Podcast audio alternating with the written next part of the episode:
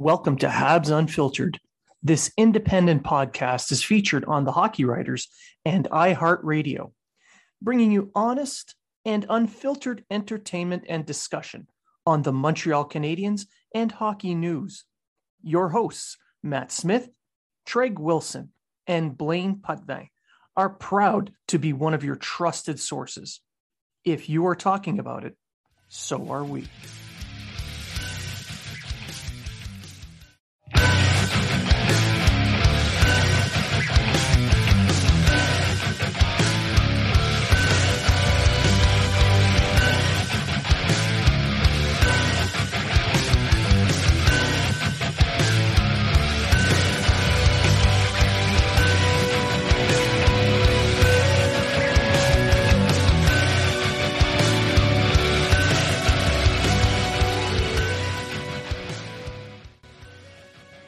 Welcome to Habs Unfiltered.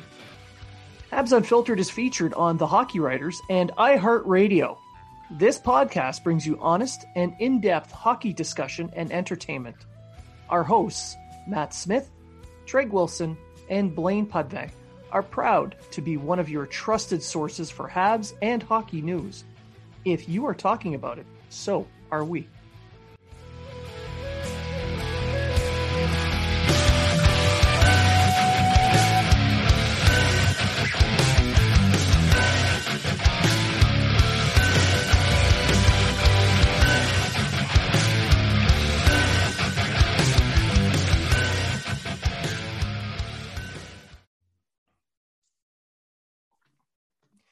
And welcome to Habs Unfiltered, Season 5, Episode 182. I'm your host, Blaine Putvin. I'm joined now by my co host, Matt Smith. Good morning. And hipster Treg Wilson. Morning. For those of you who are not watching us on YouTube, Treg has gone full black rim glasses, beanie cap, and IPA t shirt. Still no pants. Pumpkin spice latte Pumpkin No, God, no. spice. that he Pumpkin created, him, spice IPA. that he made himself. no. That he made himself. gluten free, fair trade.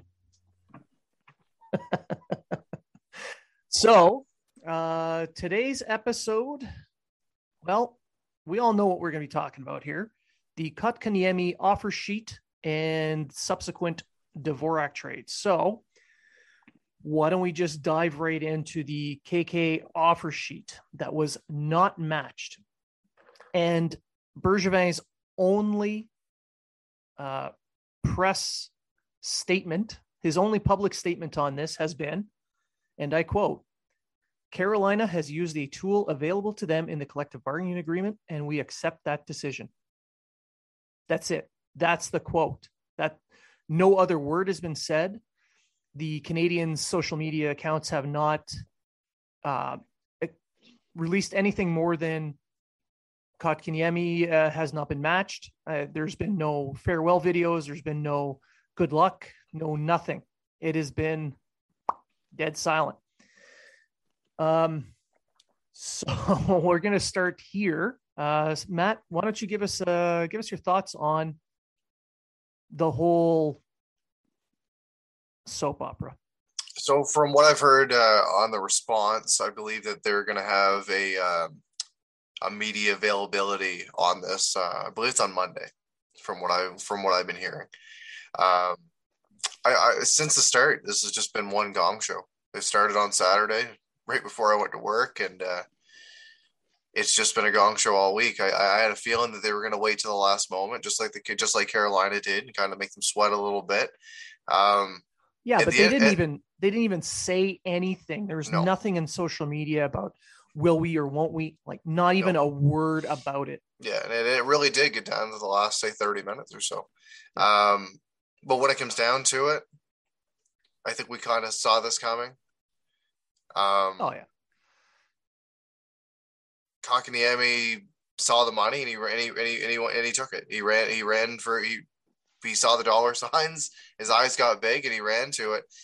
At the end of the day, Carolina can say all they want about they got the player they wanted and they they used this tool to get them and all that kind of stuff. At the end of the day, I don't think they actually wanted the player. I think they just wanted to make uh, the Canadiens sweat a little bit. And now they've got a overpaid overpaid forward on their team.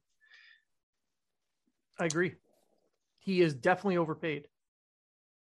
Skilled, we'll get into that um, in another segment, of course. But uh, at the end of the day, I think that uh, yes, I would have liked to see the Canadiens um, keep the player. I, I, I did like Kotkaniemi, and uh, I know he was a fan favorite. I can see the uh, I can see the skill level, and I can see the increase in skill level, and this was his year to make that next jump with with especially with Danault out of the uh, out of the picture. But uh, at the end of the day, it's a business, and they're looking long term. They're looking at guys like Caufield. They're looking at guys like Suzuki, and uh, they took the package. What about you, Treg? What's your thought on this this portion of the soap opera? Uh, we kind of um, Blaine. I think you called it last year, the year before. I think you called it with the Aho offer sheet. You said that they were going to probably offer sheet Kotkaniemi in two seasons. I think that was that was uh, a couple years ago, if I remember correctly. Uh, I didn't think they were going to match from the start. Uh, I'll be honest with you. I thought the 6.1 was was too high for what Kotkaniemi has done. Uh, everyone knows I'm a, I was a supporter of Kotkaniemi. I like Kotkaniemi. Uh, I thought he'd be a good 2C for the team. Uh, I even going into this year, I, I even said that this is the year this is Kotkaniemi's year where you can't put any blame on the organization if he doesn't succeed. You know, like last year, you could say, well, you know, even though uh, our friend Jason Paul put out a good thing stating Ducharme did try to give him more offensive minutes when he was slumping. So this whole myth that they were burying him is kind of not true. When he was in a slump last season, he was getting the more offensive starts to to to propel his offense. Uh, he also got more minutes under Ducharme. Problem was he got 17,000 wingers and never got a consistent uh, consistent group. Um, in the end, uh, I think the silence by the Montreal Canadiens was golden.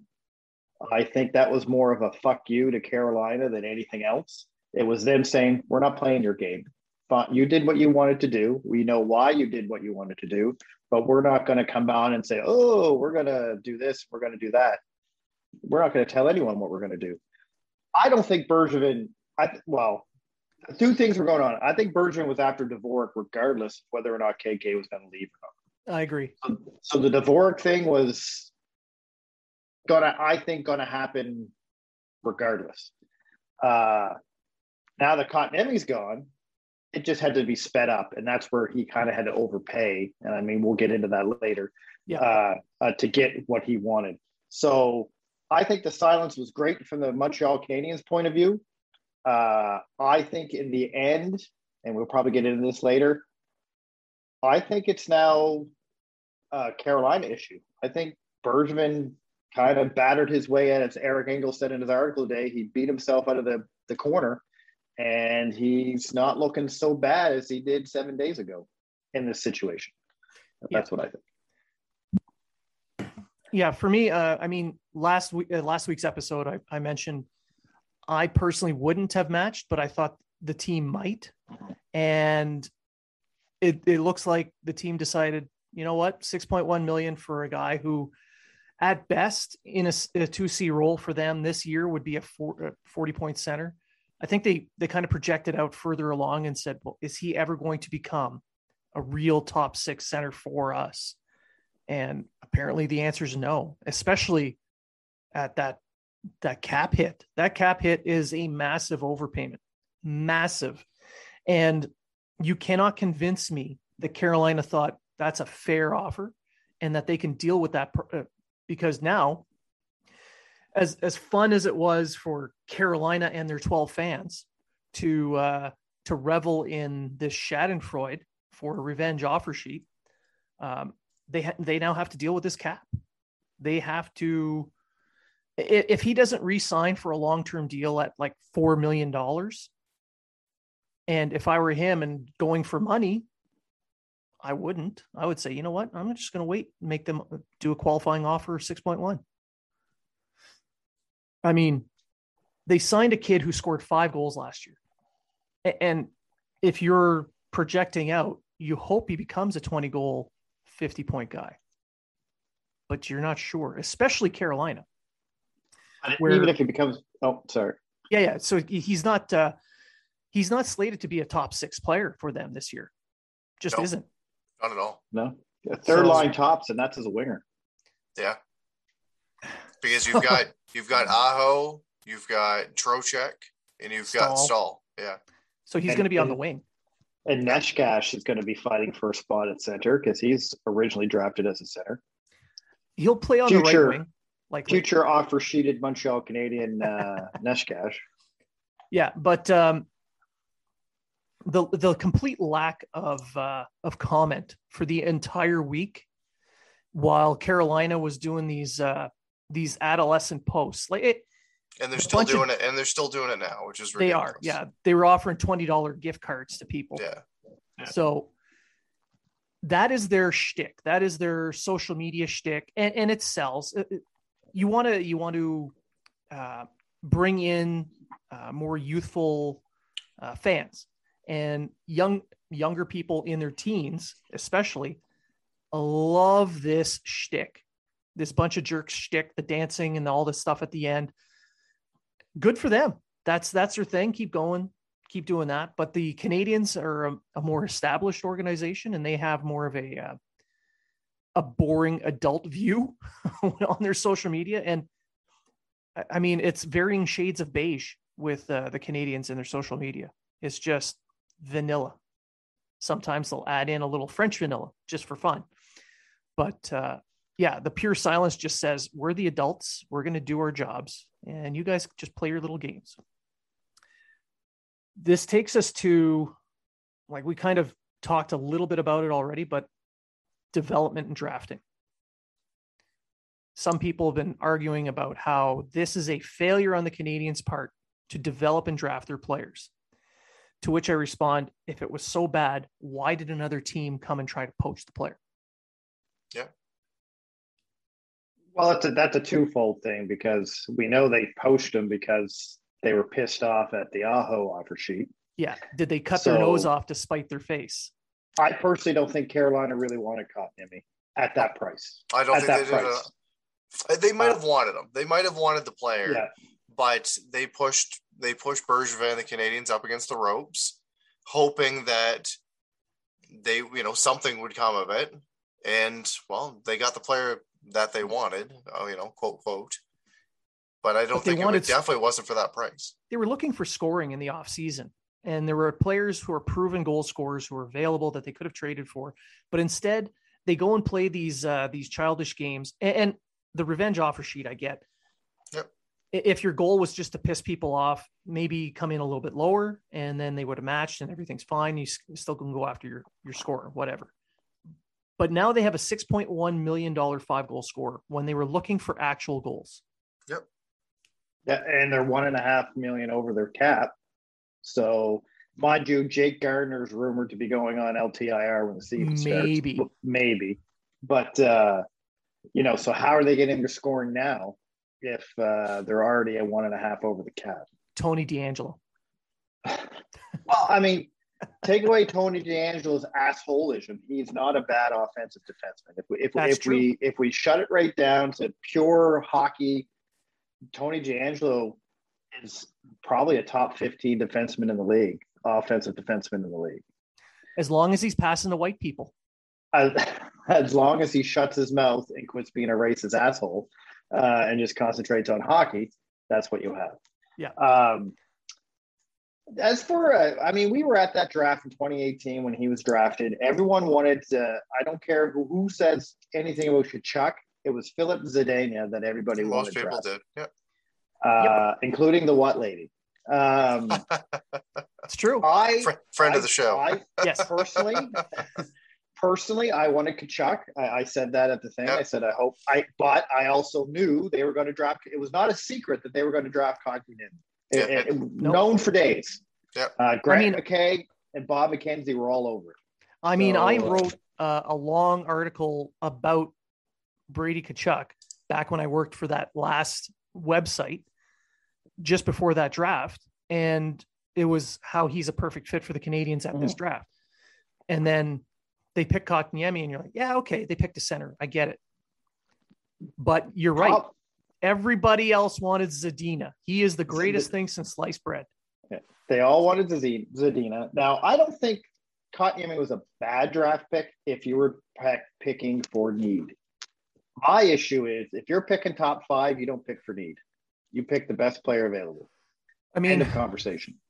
they had a choice between him and Barrett Hayton at uh, at three. But even Hayton, even Hayton was a reach And- when yeah. when Arizona, when Arizona picked him, and so far he hasn't panned out for But the both- Coyotes. but both Hayton and Kotkaniemi were slated top ten picks.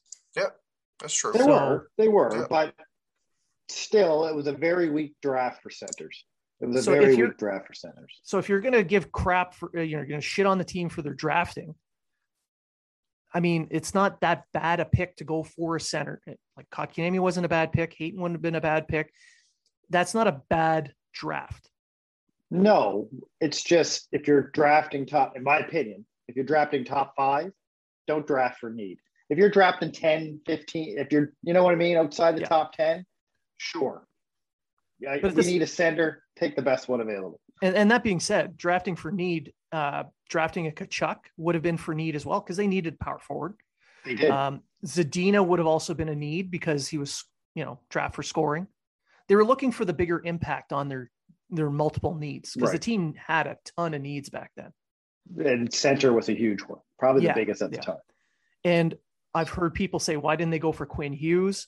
To me, that would have been a massive stretch. Picking a guy. where it would have been. Yeah. So, I mean, you can't really crap on the team for the drafting, and you cannot use these Johnny come lately comparisons when at the draft on that day, it was we all want Zadina. He is the best Yeah. thing ever. Well, Blah, if blah, you, blah. I'll throw up the numbers really quick. So, as we talked about, we'll talk about Kotkaniemi a little bit. We'll talk about Zadina numbers wise. Kotkaniemi, 171 games played, 22 goals, 40 assists, 62 points. Zadina, 86 games, 15 goals, 22 assists for 37 points. He'll be a mainstay now in the lineup, but he's not a guy that uh, started out, say, let's with with Detroit in his first year, but with um, Yzerman now in the fold and the team realizing that they're in a rebuild, they're going to be using these young guys like like him, like Larkin, like Bertuzzi, etc., to really drive the offense. And some of these older guys have been uh, been pushed out. Yeah, and uh, for for Detroit, I mean, if you look at it, uh, Zadina's spent a couple years in the minors. Yeah, What would have been said had the Canadiens left Zadina in the minors for a couple years? I mean, now looking back, everyone's saying, "Well, you know, Kotkaniemi should have played in the minors longer," but at the time, he would have been a uh, he would have been a massive bust had he not absolutely. just Yeah, right in. uh, everyone would have said that. And he- and then even when he went down to Laval, even though he was a point of game player, they were talking negative about. It, it's a constant moving of goalposts. Yeah. Well, that's the issue with Kotkaniemi, and uh, I brought this off up offline. For the past two off seasons, everyone wanted to trade Kotkaniemi for a better set. Yeah, So, and uh, a package for Dubois, somebody else. in a package for somebody else. Yep. Dubois, Eichel, you name it. And now that Kotkaniemi's was offer sheeted, everyone's like, "Oh, we're we're giving up our future." Well, you were all right giving up your future, and right now, Dvorak, I'm sorry to tell you, is a better center than Kotkaniemi. They right, and I'm going to say right now, and we'll get into this later. But right now, Dvorak is an upgrade from Kotkaniemi. yes. He's actually a hybrid of Danault and Kotkaniemi, if you really think about it. Yeah. So they kind of improved by letting Kotkaniemi go and get Dvorak. Now, three years down the road, maybe not, but uh, depends on how Kotkaniemi does in Carolina, and I think we're going to get into that a little later, uh, or, Yeah. or we can talk about it now. I don't know. How But, Kotkaniemi uh, does in Carolina? No, I want to I Yeah. want to just finish off the development thing, and then we can jump into. Yeah. I'll have one more. T- I'll have one more thing Yeah. to throw in Carolina as well. just just and I just want to say so I felt he should have and we said this before in the show that he probably should have spent a year in Laval or Finland before coming to Montreal but he had a great camp. He had did. 34 points in his rookie year. You can't argue with that. 11 goals. That's not a bad rookie. And then the injuries hit the sophomore season. Um and I'll defend this to the end. I said this before. Kotkaniemi's biggest issue was he grew he got too big too quick in his sophomore season. He gained too much weight. And then he had injuries. He had the concussion, he had the spleen, he had the He The had the uh, the knee, and uh, and all piled up on him, and he had the shitty year. This year, I think it's a little tit for tat. I think it's a little bit of Kotkaniemi and a little bit of the carousel of wingers that he had, and and and stuff like that. Yeah, so, and- which brings brings me to the point. This year would have been his year. They were gonna. Mhm. He was basically being gifted a two C role with steady top six wingers. So if if his goal was to finally be given that chance, then he would have was just stayed. But Yeah. he wanted he wanted the money, and he want apparently wanted to leave because he just said in his Instagram post, "It is time to move on. I feel extremely privileged to continue my career with the Carolina Hurricanes. I've heard nothing but great things about the team, organization, fans, and the city of Raleigh. I'm looking forward to joining the Canes and giving them the best to reach the ultimate goal in hockey. Yeah, at the end of the day, Time to it move takes on." two, it, it takes two to to have that contract. Yeah. He Yeah. he could you know an offer sheet doesn't mean you, the player is signed. It means that the player has signed has signed it. A player could say no to it. Yeah, I mean, there's there's examples of players saying no to offer sheets in the past. Uh, I'm sure Brady Tkachuk right now in Ottawa has said no to some, even though by all You're reports never gonna he's being that. lowballed. Oh yeah. Uh, I would not say no to six million dollars when I know I'm only worth two and a half. Yeah, I'm But as that's we what it talk, came but as we but as we talked about on the other show, he really might back himself into a corner if he has some uh some uh some some low play. Let's just say let's just call it that. And he might jump into unrestricted free agency when he's a 21, 22 years old. just getting back to the development portion of the of of the thing. Yeah. This was his year in Montreal to show that he wasn't the issue in his struggles in the first in the last two seasons. Correct. If he goes to Carolina and breaks out, it shows that he was poorly developed in Montreal. Or it shows that he was poorly used, at least poorly used in Montreal, Correct. maybe not so much developed. Agreed. If he Yep. doesn't work out in Carolina, then you can't turn around and say Montreal stunted his development or or whatever. of It's just course, the way some, of course, But of course they be said. will. Of course they will. They're going to sit there and say, "Oh, well, he would have been better in Carolina if Montreal." Well, he wouldn't be in Carolina if Montreal. Uh, I, But I- how, do I think he how was, poor of do a I think player he was is he? rushed? Yes. Do I think he was rushed? Yes. Do I think he's a 70 to 80 point scorer? Absolutely not. I think he's a 40 to 50 point scorer. Tops. Tops. And he But may they- not reach that. And they clearly they clearly don't agree with the whole not developed thing because they came out for an offer sheet as much as it's a revenge offer sheet they still went after a player and they had that 50-50 chance of getting him so now they got him At three times, see what he's worth. Yeah. But say if they want to use this guy as a winger, which more than likely it's looking that that that's Oh. the way that it's going to be. Almost Trocheck's a better center. Staal's a better center. Aho definitely a better center. Um, they gave up a winger that can actually put the puck in the net and can play a little bit of a banging game in Warren Foegele. They just let him go. they, who They else did they let go They gave up their best goalie because he Yeah. won a three and a half million dollars. right and and that's and that's another thing like you They- we talk about we talk about uh developing your prospects we talk about this and that well look what carolina just did you just had a guy that goes he's a calder finalist he's like hey i want this much and they're like well are you really worth it and they just let him walk they didn't just let him walk they let dougie hamilton walk Yeah, because they yeah. didn't want to give him $3 million more Yeah. but they seem to have no problem giving $3 million more than he's worth to Kotkaniemi. Yeah. Because of the revenge aspect that's it That's right. that's that's the reason right there Yep. To me, that's piss poor management and that's bad ownership. That that's the way I look at it.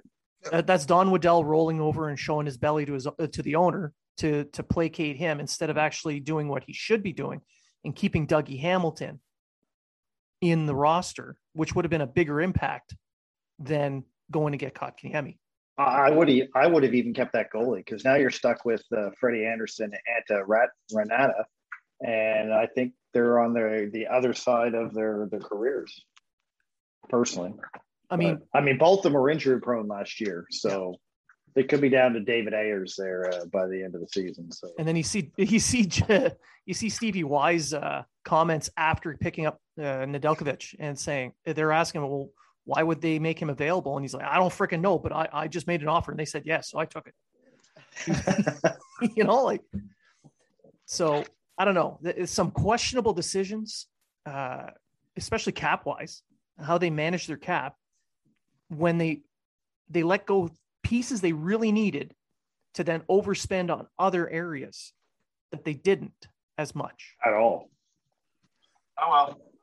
So, but over to KK's use in Carolina, I mean, we've we've mentioned it now. He's basically the fourth, maybe even fifth center in their depth chart.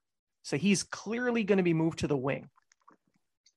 It, it depends on if they want Martinook ahead of him in the depth chart. That that's that's that's what it comes down to.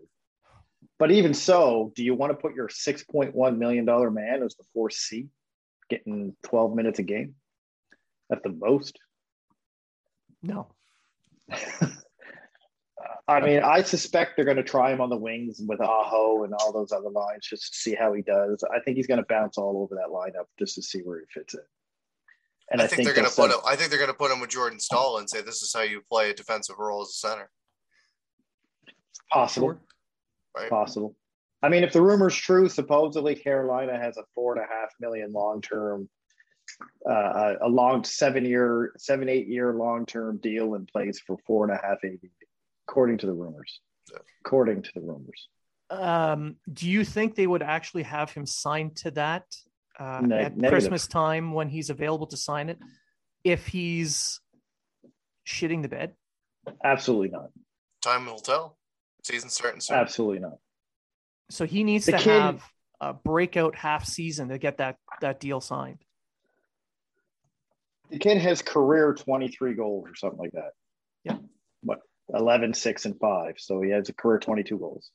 So uh, he's not even worth four and a half million at this point. At this point, I'm not saying KK is not going to be a, a relevant player in the NHL. Don't get me wrong. But the issue with KK is if he doesn't succeed in Carolina, and of course it'll be all Marc Bergevin's fault that he doesn't succeed in Carolina. Of course. Uh, why would Carolina give them the qualifying now for 6.1 million? They did their thing, they did their dance, and they're like, oh, well, we we we shit the bed on this one, right? And then they're gonna say, listen, we're not re-signing you. He becomes a UFA and nobody's gonna pay him anywhere close. Anywhere close to $6.1 million. Probably that's not even the, two and a half. For me, that's part of the beauty of the one year offer sheet because it doesn't handcuff Carolina. Nope. Yeah, they gave up a first and a third, but for the owner, that revenge aspect is totally worth it. Totally worth it. And that's so, again, piss poor ownership. That's running a business into the ground. Maybe this is why Tom Dundon has so many uh, so many times went bankrupt. I don't know. He's he's an amazing manager. I mean, Tom Dundon. I mean, look at the XFL and how great that is. Mm. Mm-hmm. Oh wait, no, it's it's defunct. Never mind. Um, but no, I mean, they've got the one year deal in place and the, the rumored multi year deal at about four and a half, like you mentioned. If Kotkaniemi doesn't have that super half season, like he's going to have to really show and put up points too, not just play well in games, but actually put up points, produce for them to say, to justify signing him to that extension, especially if it's that freaking long. In uh, January 1, say, here you go, sign this oh, we just signed our two goal scorer to an eight year deal. Like, come on. No, no, no, no. Yeah. He's going to have to be at least at a 10 goal mark, a 30 point mark, you know, a 60 point pace kind of deal before they sign him. And if he doesn't do that and they just kind of let that drop, that was their little behind the deal handshake, wink and a nod, trust us. So, one, Kotkaniemi gets screwed over a little bit. And two, if that's really the case, who's to say that any RFA in the future is going to say, well, I don't know. If you want me, you make that sucker a five year deal. Or, you know, like they won't just sign anything handed to them from Carolina now. It, it hurts them business wise. So this this is a far reaching thing. And this is why I think Carolina kind of screwed themselves in this whole uh, offer sheet thing. I totally suspect they thought Bergevin would match the offer. I, I really do. I really yeah. think they thought and I think the one year deal was the kicker. They're going, well, he'll probably match it. It's only one year. right? Because then Montreal has the option to let him walk. If he comes out at uh, next season in Montreal and he's the second line center, and all of a sudden he's still only on pace for like 10 goals and whatever, and you're like, hey, you're the second line center and you're playing with Gallagher and Hoffman, and you're still not getting points. This isn't on us anymore, right? Uh, which which honestly would have been more embarrassing for the Canadiens, which would have added to the revenge for Dundon. Right, right. Because because then they're like, hey, this was your guy, this was your pick, and he's a bust. You screwed up your third overall pick twice, twice now. You screwed up, and you overpaid for him. Ha ha ha ha ha. Yeah, you know. Like, um, and I, I think when he, he now don't get me wrong, I think in Carolina, I think he'll do okay. I don't think he'll be terrible. But if he's playing for third and fourth line minutes, he's not getting the points to justify this a four and a half million dollar contract going forward. Unless he really goes off the charts, you're not having a playing third and fourth line, if that's where he plays most of the time, you're not having a 50, 60 point season. You're just not. Unless you go off the charts.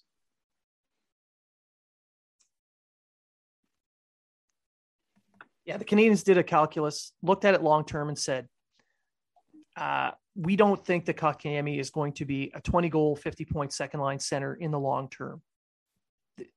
Especially, at, at least for the not the next two to three years. So that makes the the money way too much for us to justify keeping him. I mean, Uh, uh, you know, they, they looked at him, they said, okay, well, the compensation 21, I think he will eventually become something closer to 20, 50 point player. No. And they let him walk. They said, you know what? It's not worth the money. Let's just let's just take a step back. But Matt, do you think that's going to be the right call, say in about four years' time? Give it a little bit of time give it a little bit of time. Let's see how Kotkaniemi starts the season. No, no, this is about hot takes and right away. Instant reaction hot takes. Let's go. I think they'll be fine. I'd rather I'd rather spend the money elsewhere on uh, Suzuki and Caufield and whoever other young players coming up within the system than uh, than overpay right now for Kotkaniemi and be pushed up against a wall with qualifying offers to that much money. What about you, Treg? Uh I said on, Twitter there yesterday, I said uh, short term, I think it's fine for Montreal. Long term, I really don't know.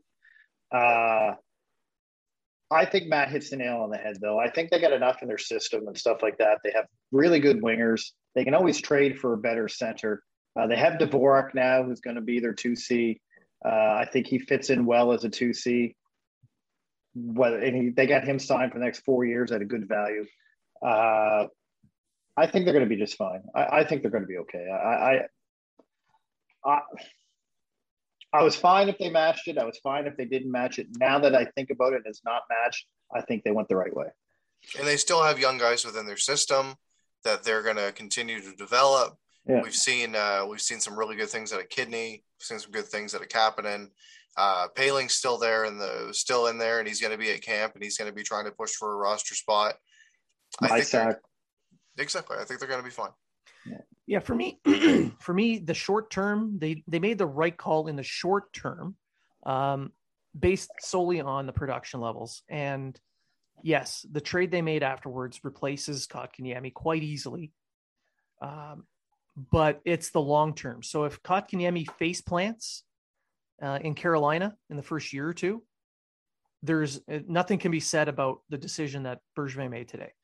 But if he blossoms into a top six winger, even, then we're going to be listening to this crap for the next decade, just like we sure. have with every other move ever made.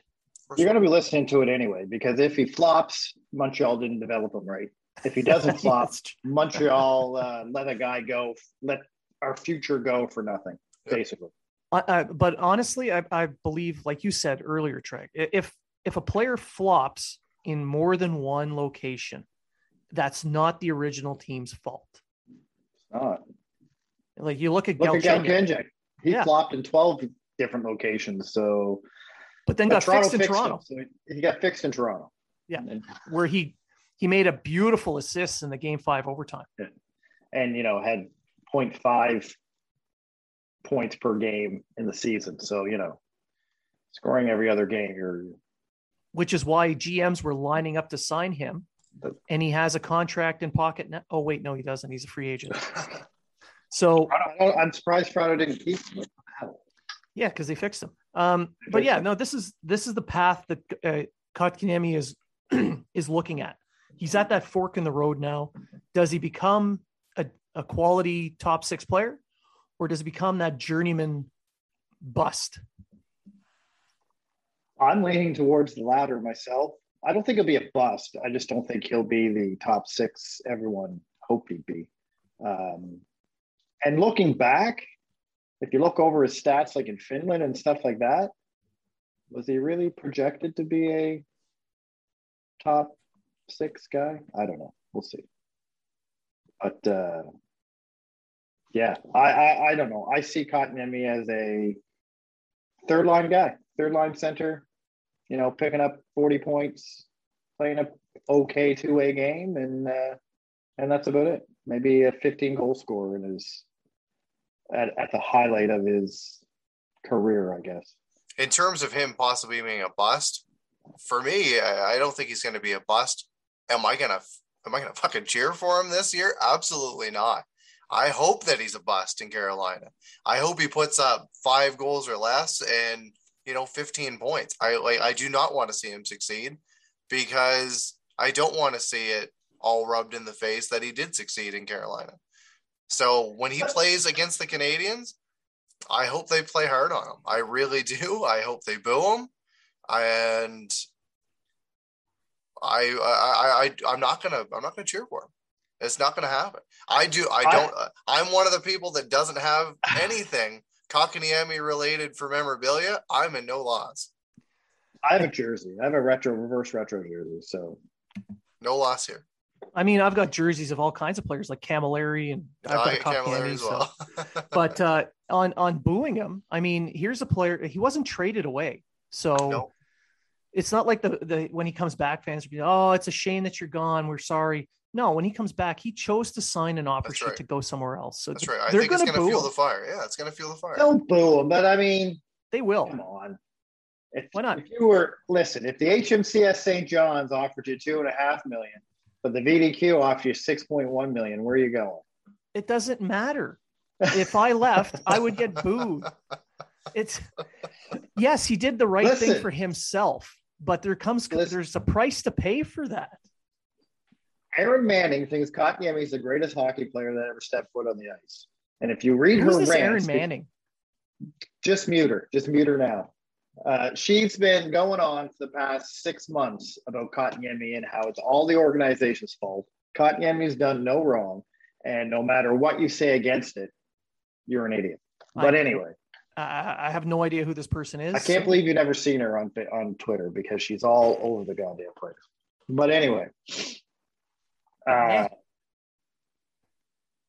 well, I lost my train of thought. But anyway, the point I'm making is booing Kotkaniemi. Boo him. Oh, right. I think the entire all 7,500 people that are going to be allowed at the Bell Center are going to boo. I honestly do, and I think they play like the fifth game of the season or something like that. It's within the first yeah. month, yeah. Yeah, it's the first, like so, the second week of the season. Yeah, so uh, it'll be interesting. Um, I don't care if Cotton is successful or not. I really don't. I don't care if he plays well in Carolina or if he doesn't play well in Carolina. I don't think he'll ever play up to what his contract is, so it doesn't really matter. Well, our friend, a friend of the show, Andrew, who we've had beers with uh, here in town a few times. You remember Andrew? Yeah, yeah. He uh, he he flat out said, "I don't wish him well. Screw you. I'm booing you whenever I get the chance." And he got attacked for it online. Like, come oh, on, he guys. did. Yeah. I mean, he's a fan. Fans can uh, fans can do what they want. You pay the ticket to get into a game. If you want to boo a player, you paid 300 bucks to get into a game. Boo away. It's your right. Especially now that you got, gonna... especially now that you're double vaxxed, you got your card, you paid all that money, you went through all that trouble. Get in there, boo. If you cheer, cheer. You paid. It's your right. Well, I'm not booing or cheering. I really don't care one way or the other. I'm not well, one to I'm not one to boo in an arena, but I'm not going to wish him well, and uh, I'll definitely be checking up on him throughout the season to see how he's doing. if you're a Canadiens fan and you liked Kotkaniemi, wish him well all you Absolutely. want, but don't tell me you want him showing up and destroying the Canadiens because then That's right. are are you a fan of the Canadiens or are you a fan of the player? That's right. Well, and that's just it. Like that's why I brought that Aaron Manning up. It's obviously she's a fan of the player and not a fan of the team. They say she's, And that's fine. It's like it, and that's fine. That's fine. Be a fan of the player, but don't put it to the point where you're just dumping on the team, right? Uh, I mean, I was a huge Patrick Roy fan, huge Patrick Roy fan, but I did not go to Colorado because he went to Colorado. I actually, when they got the, the guys back from them back in the days of no Twitter and that, and you don't really know much about what you're getting, but what you read here on the hockey news and the and the TSN, I was like, oh, this might not be so bad until I watched them play, and then I was like, okay, this is terrible. But Yeah. uh, uh, you know, I have no issue with people being fans of a player. It's just in a in a sport, it's kind of futile to be a fan of a player because I can guarantee you only rare players stay with the team the entire time. It's a handful now, especially. and before we move on to the next uh, segment, which is Dvorak, I just want to point out that the Cana- uh, the uh, Carolina Hurricanes spent six point one million dollars, a first and a third on a former over a third overall pick who scored five goals last year, uh, to become the NHL's troll artists. That's a lot of money to spend on PR. And I mean, you kind of hinted at it. You know, they were playing a, uh, some some checkers. They're like, yeah, we're going to get revenge, checkers. Ah. And Bergevin found a way to turn into a chess game and punch his way out of a corner. Well, when we look at this deal, and we're gonna, I know we're gonna get into Dvorak next. Um, when we look at this deal, and we'll, we'll even call it a three-team deal, Carolina, honestly, they're the losers in this deal. Yeah, In my, in my, the opinion, in my opinion, they are on the bottom of this deal. Yeah, and here's the deal. So we're going to switch to Dvorak now. The Dvorak trade, which happened minutes after the very short and curt announcement that they were not matching. Uh, the Canadiens are trading a 2022 first. It will be it both. It, will be the lower uh, the the lower ver, uh, pick of the two. So you know if it's a one's 15, one's 20, they're going to get the 20 but both are top 10 protected for this year. So if Carolina shits the bed and become, it becomes a top 10 pick, well, they're going to get the Habs pick. So that's this year's first. They get a 2024 second. Why 2024? I don't whatever. They're getting a second in 2024. Because Arizona has all the 2022 seconds. yeah. That's why Um, they have But- five of them now. and, and further on the the uh, the protection of the first, if both become top 10 picks, then uh, Arizona gets a 2023 first. I thought they just got the higher of the or the lower of the two. Well, if both are top 10, they're both top 10 protected, right? So Yeah, they can't get, they can't get either. It- it's in the write up. It's in the write up. Okay. Um, it- it's kind of convoluted, uh, Yeah. but if both become top 10 picks, if both Montreal and uh, Carolina crap the bed, then they get a 2023 pick. So, um, either way, they get a first and a second for Dvorak. Carolina paid a first and a third for Kotkaniemi, and the Canadiens end up with a, with, with Dvorak out of this deal. So yeah, like a three-way trade. Carolina gives up uh, a first and a sec, a first and a third. The Canadiens give up a second and Kotkaniemi, and Arizona gives up Dvorak. So yeah, it uh, turns into a little bit of a three-way deal. Um, so now we're going to just get into the Christian Dvorak stuff. Um, I see him more of a Danault replacement than a Kotkaniemi replacement. Agreed. But, but Dvorak is an actual 2C. Yes. So you can argue that he's replacing Kotkaniemi in this, but uh, they did have interest in him before the offer sheet was made. So we could argue that he was going to be on his way here eventually. What would it have taken to get that? It probably and, and if that's the case, if it was uh, if it took a first or what's called a conditional first right now with yeah. um, with a with a second, it likely would have taken. They probably would have had to swing probably like a Poehling with a second. Something yeah, like their salary would have had to go the other way at the same time had Kotkaniemi not left. And that's what that's what uh, Arizona does. They're not a team that wants to win. They're a team that wants to make money, and that's just the way that it's going to be. And I feel bad for most of the players that end up there. So well, right now Arizona's in a bit of a, a conundrum. They're they're in the Gila Arena for one last year. They're trying to find a new uh, new rink to play out of in uh, Arizona, but at the same time they're going full rebuild. Oh, absolutely. So, but but you're looking at a team. You're looking at a team. I just brought up uh, cap friendly really quick. You've got three players out of their 14 forwards that are listed right now on cap friendly that are signed for next year. It's it's insane. But and, if you're doing a rebuild, that's a good thing. Still, they're not a, they're not a team to take serious. No, no, no, no, no, no. They're rebuilding. they're they're clearly they rebuilding. They're in a constant rebuild but at the at, you can argue that Bill Armstrong is actually doing it the proper way this time. We'll see how it goes. yeah, but if you're looking show. at how if you look at how rebuilds are done, yeah. you give up assets, you get a bunch of picks back. What you do with it afterwards, that's on you. But you got you got to collect all these first. So they they basically got a bunch of firsts, a bunch of seconds over the next two three years. Uh, I think it's 29 top 60 picks over the uh, next three some, years. Some ridiculous, yeah. So getting a first and a second out of the Canadiens for Dvorak, that's a good deal for them. Yeah. The Canadiens getting Dvorak, it's a good deal, deal for them. And uh, they can thank Carolina for making the cap space. Well, it's like we alluded to, Montreal was getting Dvorak, I think, regardless of whether they kept Kotkaniemi or not. Uh, yeah. I don't know if they were to get him if they had Kotkaniemi at six point one, which I don't think they would have. But no, they would have if, signed. If, if, they would have done the two and a half deal, I think yeah. they still would have went after him. Yeah. I still think they would have went after Dvorak, which then goes to say, well, then they weren't prepared to have Kotkaniemi as their two C. However, Dvorak and Kotkaniemi could have switched if Kotkaniemi was playing well.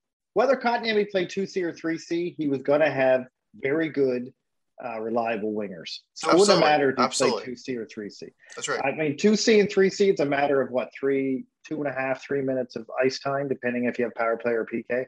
Which would have been um, made up on the power play because they would have probably given him more power play time.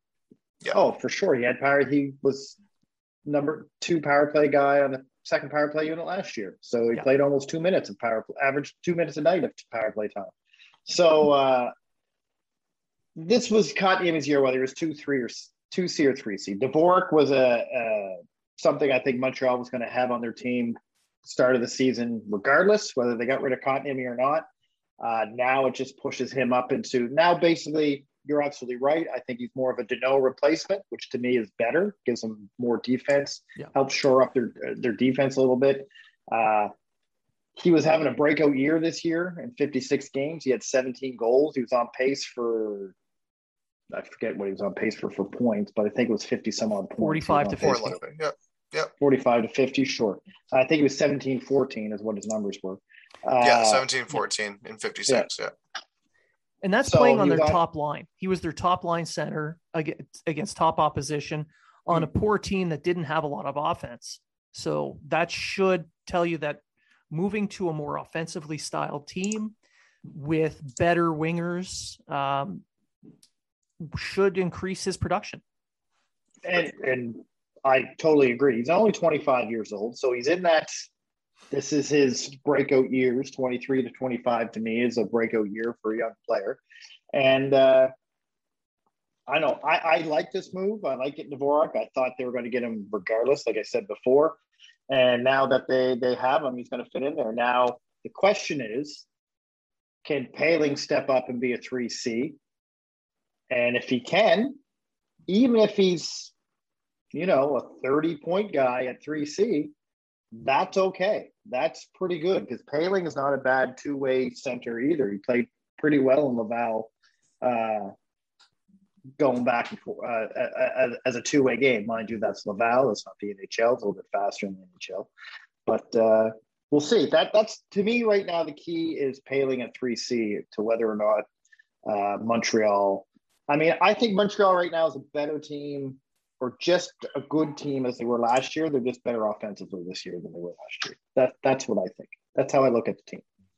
Yeah, yeah, no. Uh, Poehling is definitely the um, is going to be the major recipient of this opening now. Um, Evans is still there. Uh, they like Evans. They trust Evans. I think he's going to get the uh, the inside track on that role. How Poehling does in the camp, I agree, is going to make a big difference. But I see the Canadiens still hedging their bets, though. You know how much Bergevin loves his veteran centers. So maybe a PTO, maybe a, a low end signing. So got Paquette um, as well. Yeah, they've got Paquette there as well, who can slot into a fourth line role if need be.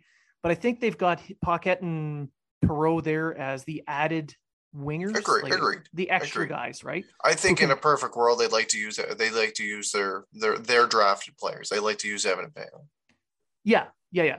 And uh, I mean, Poehling has put in his time. He is up and down. He's, um, you know, he's been in the minors. He's done really well in the minors last year. And this year he's got that chance. But I've mentioned it in past, um, in past episodes, how I think that his waiver eligibility, where he doesn't, he doesn't have to clear waivers, is going to be a hamper to him. Yeah. So he really, really needs to step up. But the cha- the opportunity's there. The door is open. Oh, 100%. I mean, Montreal still has almost $2 million to maximize Weber's LTIR. So uh, yeah, they still have uh, a room available. I'd be leery on adding any more to that with Byron's LTIR just because he's coming back in December.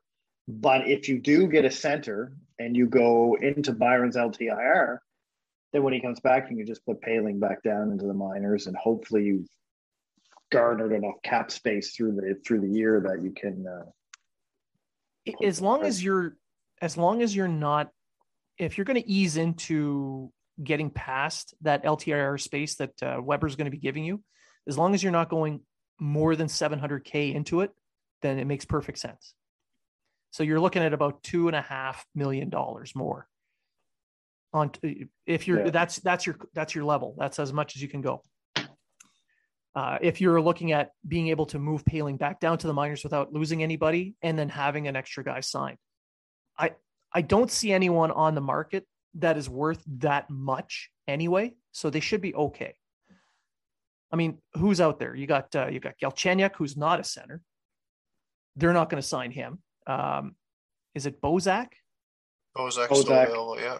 Bozak would be the yeah. only one I could think of that would fit that bill. Someone who can play a three four uh, three four C role, uh, win faceoffs, the whole thing, everything that they'd be looking for in a veteran center, he's there. So sure, I can see him being a target if they don't trust that Poehling can step up.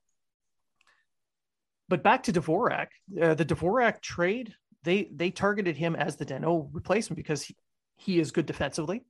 He win faceoffs, which is really important. Wins faceoffs. They really, really needed a guy who can win faceoffs, especially in the defensive zone. Or on the power play. How many times did they lose a faceoff and then burn off 30, 40 seconds? Yeah, exactly. So, I mean, sticking with the faceoff side, they they gave Arizona had, let's see, I'm going to bring up his numbers here. He was a last year he was a 52.1% center uh, face-off rate. And I'm looking at his D zone starts, which I think were fairly high. Uh, possession metrics, D zone starts. He already has the highest face-off percentage on the team. If he was 52 last year. Yeah, yeah, he was and, 55 the year before. Yeah. So Evans was 51 and I think Danault was 52 as well last year. Yeah. Danault so he's a, he's about where Danault was. He can do a yeah. little bit more than can on the face-off dot. He gets as much uh, D zone face-off uh, D zone starts as Danault did, and he was still one of the least. I mean, on the plus minus, it looks bad, but on that team, minus 11 is good. Yeah. I mean, yeah. So uh, yeah, he's he's going to be their he's going to be one of their matchup centers. They and they're going to be giving Suzuki more uh, responsibility, and Suzuki's faceoffs have improved. So now you have three face uh, three centers who can win faceoffs more often than not, which is something the Canadiens have not had in a long time. So this year, the team looks better with with Dvorak versus Kotkaniemi this year. So it's not that bad of a move if you're just looking at the right here and now. I, I don't think it's that bad a move. You look at the next two, three years either, really. Okay. Yeah. Um, you at four and a half, you still have the cap space to sign Suzuki and Caufield to uh, some good contracts because they're both up in successive years. Uh, I think it's again, it's going to come back to how well Kotkaniemi going to look in Carolina. Uh, if Kotkaniemi blows the doors off in Carolina and becomes a top six player, then you can look back and say this was a bad move by Bergevin. Again, Dvorak was coming to Montreal regardless, so Dvorak really isn't a factor in that because I still believe he was coming to Montreal whether they had Kotkaniemi or not. So but he wasn't here. He wasn't here at the time. He came after, and it was announced right after. after. So yeah. they're going to be tied yeah. together no matter what happens. That's right. Um, now, do I think they would have given up a first and a second to get Dvorak if they still had Kotkaniemi? Probably not. I probably would have had a little bit. They probably would have had a player going to give up, like you guys mentioned early, to give up some uh, cap relief. Um, but Arizona saw Montreal in a position of need, in a position of uh, uh, it was a position of need and not a position of want, is what it would have been if they still would have had Kotkaniemi. Uh, and they took advantage of it, and any GM would have done that. So sometimes you got to lose a deal to make your team better, and I think that's kind of what uh, Bergevin did here. And I don't think it's a, a really a loss. We're going to wait and see what picks end up in uh, Arizona's yeah. pocket before we can judge. But I mean, the value. I don't think it's a loss, but I mean, yeah. But the value wise, value wise, yeah, it's a little bit more than I would have paid for mm. Dvorak, but it's not that much more than I'm going to crap on him. I'm so, looking forward to seeing what he's going to bring to the team. Well, because they are going to put him into a, they're going to put him into a role where he's not going to be the first line guy. He's not going to be playing the, um, the top end minutes. He's going to be out there. He's going to play his two way game, and he's going to have some capable wingers on whatever line he ends up on. Um, at the at the end of the day, he's he's a very capable center. He's going to uh, he's going to put up more points than uh, than someone like a Danault would. He's going to drive the offense a little bit better. And um, what they're likely going to do, they're probably going to put maybe somebody like a Gallagher with him anyway. Either way, he's going to have somebody that's going to be a trigger man yeah. So I, I think he's going to be just fine, and I'm looking forward to seeing what he's going to do with the team. He's also going to help the power play. The Canadiens yes. needed uh, uh, they needed a shooter in the slot, and yeah, eight, that so eight, is, to, eight to seventeen goals last year on the power play. That is his that's his bread and butter on the power play. You put him on the power play, you put him in the bumper position, and he is going to bury some goals. So they they had a need at at center. They had a need on the power play. He kind of fills both.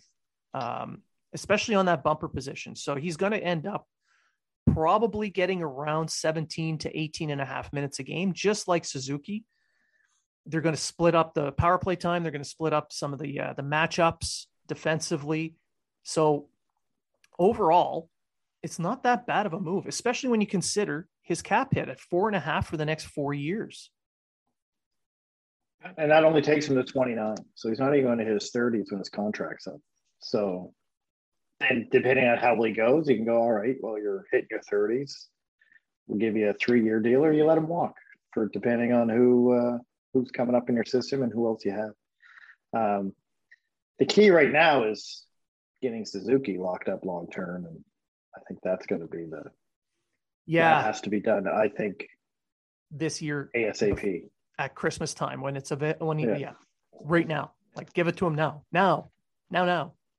And I do think it's going to be something around an $8 million range for Suzuki. Sure. All the power to him. He's he's yep. gonna if he if you're looking at him as our number one center and he's been better every year he's played, his projection is that he's only going to get better. uh, then yeah, give him the eight million, sign him up. Yeah, if you There can you get go. them at under whatever they they offered Aho, and then uh, give give them a twenty dollars signing bonus on top of that, just to just to mess with them. Sure. give him a thirty-five dollar signing bonus, twenty plus fifteen. Speaking of numbers, uh, what's what's Dvorak's number going to be? I say it should be twenty. Can't uh, Weidman's twenty. Don't care. Buy him a Uh, Rolex. he's- Buy him a Rolex. I- Take, give yeah. him the number. I think he's gonna flip around and go eighty-one. Yeah, but it'd be more fun if you gave a Rolex to Weidman and took twenty. You should take thirty-five. Then you got twenty and fifteen added together. Even better. Or screw it, fifteen. I hear it's available. 15, we'll save. yeah. We'll save some money on the jerseys. yeah. Just gotta change the name. yeah. Um, Less all right. letters too. let's see what else we have here before we finish every uh, finish this off um do you guys feel that like all right we kind of uh, yeah no we co- we covered that we feel the team's going to be better this year booing we covered all right so final thoughts uh treg your final thoughts Uh, I think you're going to see the Habs of probably one of the best power plays in the league. That's my final thought. Just looking at the players they got with Caulfield, Hoffman, Dvorak now in there, uh, Suzuki, uh, Petry, uh, Drouin back and probably playing on the power play. Maybe, I just think they're going to have a really good power play this year. And, and they're going to be offensively sound. Maybe, maybe. You never know. Maybe. I doubt it, but maybe. matt what about you Just looking forward to hockey being back again. Something. Uh, something that we can uh, all lean in, lean on each other for, and uh, and have some some uh, some great content, and have a have a really good season five. matt getting Matt, the pucks in a- deep yeah, Matt. I was just thinking, Matt always gives that. Uh, uh, the boys are playing hard. Uh, we're going to really push this period. We're going to get the pucks in deep, and we're going to try to put some pucks in the net. That's right. And, uh, just just looking forward to a good hockey game. Cheers. Wait. Oh. Oh, and uh, and and pucks in deep. Did I mention pucks in deep? hey the good news is we might actually be able to get together for uh, for a game this year so that's That's true. That's a true. big plus. Be nice to to meet up and just we uh, Treg and I can sandwich Matt with a big old hug. Yeah. Uh, all right, and for myself, I just want to rem- uh, remind our Canadian listeners that September twentieth is the federal election. Be sure that you're registered, and if not, contact Elections Canada and set yourself up if you don't want to get in the lines, you don't want to be exposed to anybody. Uh, if you if you're afraid of COVID or you're afraid of uh, anti-maskers who are still somehow a thing, um, you can vote by mail. It's safe. It's secure. Absolutely 100% fine. Do that. The point is get out and vote. Have your voice heard. And remember that voting is the backbone of our democracy uh, as members of the armed forces, we uh, we serve to ensure that that right stays put, that you continue to have that right. I don't care who you vote for. Well, I do, but I'm not going to say who or why. Just get out and vote. Find a, find something that you believe in. Vote for that. But vote. Teletubbies. Teletubbies are a thing and they are scary as hell. Watch it in black and white. Put the Teletubbies in black and white, and then you tell me that that little baby face in the sun that's dismembered from its body isn't the creepiest thing you've ever seen. And what's Tubby Custard anyway? Is Tubby Custard just old Teletubbies that they're eating? Is that Soylent Green? Creepy as shit. If you don't know what Teletubbies are, Google it. It, it was the it was the bane of my existence when my firstborn was was a child. Anyway, uh, that's it for this episode. I want to thank everybody for listening, everybody for sharing, tuning in, interacting with us online. Uh, all the new followers, I want to thank you for adding us. Um, Matt's been doing a lot of heavy lifting, getting more listeners for us. So thanks to Matt and thanks to Well, you. he's the one with the 4,000, 100,000 followers. So Well, I mean, look at his face. Just It's look true. at that face. True. It's too pretty not to follow. Really. Um, but yeah, I want to thank all the new listeners. I want to thank all the new followers. Uh, interacting with you guys the last couple of days uh, during this offer sheet time has been entertaining to say the least. So let's keep that up. And uh, remember, if you are talking about it, so are we. Do you have a problem getting big city slams? Are you not getting the gains at the gym? Well, don't mortgage your future on rental supplements. Get Bergie Arms. Bergie Arms will get you the gains you need. Bergie Arms gets rid of all the bad attitude and builds better character so you can get the gains you need. Get Bergie Arms. Bergie Arms. Arms today. Not a real product. May, may make you trade your favorite player for a mount and do not use if you're healthy, if you want loyalty, buy a dog.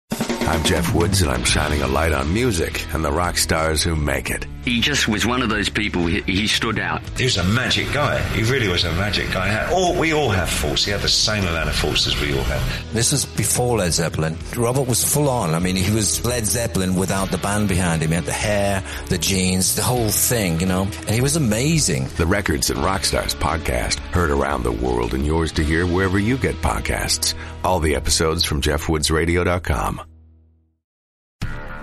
Do, Did, Will, the Story of People podcast is now available on the Crier Media Network. The first five episodes are here and feature some incredible guests that fit into one or all three of those categories. Ready?